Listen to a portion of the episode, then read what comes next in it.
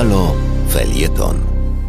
Przed mikrofonem Igor Isajew, ukraiński dziennikarz i publicysta mieszkający i pracujący w Polsce. Konkurs Eurowizji od lat cieszy się wielką popularnością wśród wschodnich sąsiadów Polski, znacznie wyższą niż w Polsce.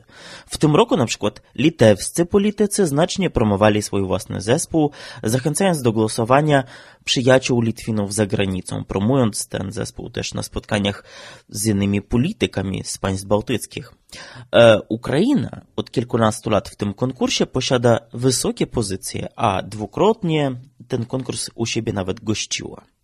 W weekendowym konkursie Eurowizji ukraiński zespół Go-A zajął piąte miejsce, licząc ogólną sumę punktów od jurorów i widzów spośród wszystkich krajów. Jednak według głosowania samej publiczności, bez jurorów, Ukraina zajęła drugie miejsce po Włoszech, którzy Eurowizję wygrali, natomiast jurorzy przyznali Ukrainie dopiero dziewiąte miejsce.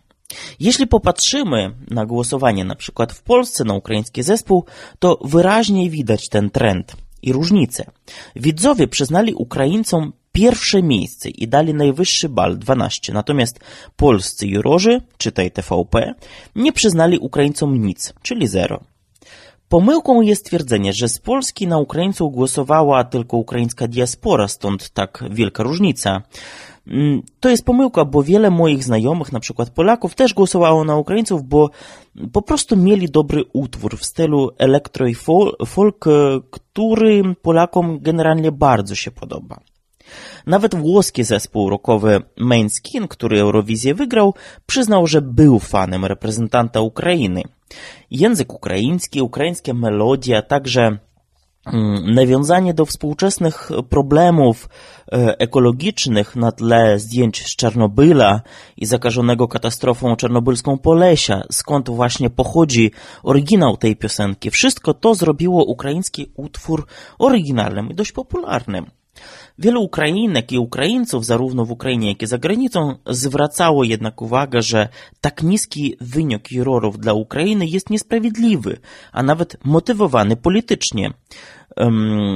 I zdaniem wielu Ukraińców, ukraińskojęzyczna piosenka na Eurowizji stała się sprawdzianem dla krajów, w których język słowiański, czyli dość podobny w brzmieniu do ukraińskiego, jest ważnym narzędziem komunikacji. I nie tylko w Polsce była różnica między widzami a jurorami, ale też na przykład w Mołdawii, w Rosji, Czechach, Chorwacji, Serbii, Słowenii, Bułgarii czy Macedonii Północnej jurorzy przyznali Ukrainie zero punktów, choć wyniki głosowania widzów w tych krajach były często przychylne ukraińskiemu zespołowi.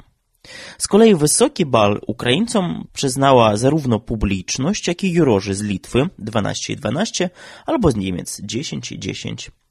Nie od dziś wiadomo, że Eurowizja to konkurs z wielką komponentą polityczną, typu swoje głosują na swoich, stąd mówi się wysokie wzajemne wyniki w krajach skandynawskich, w krajach postsowieckich czy w krajach bałkańskich.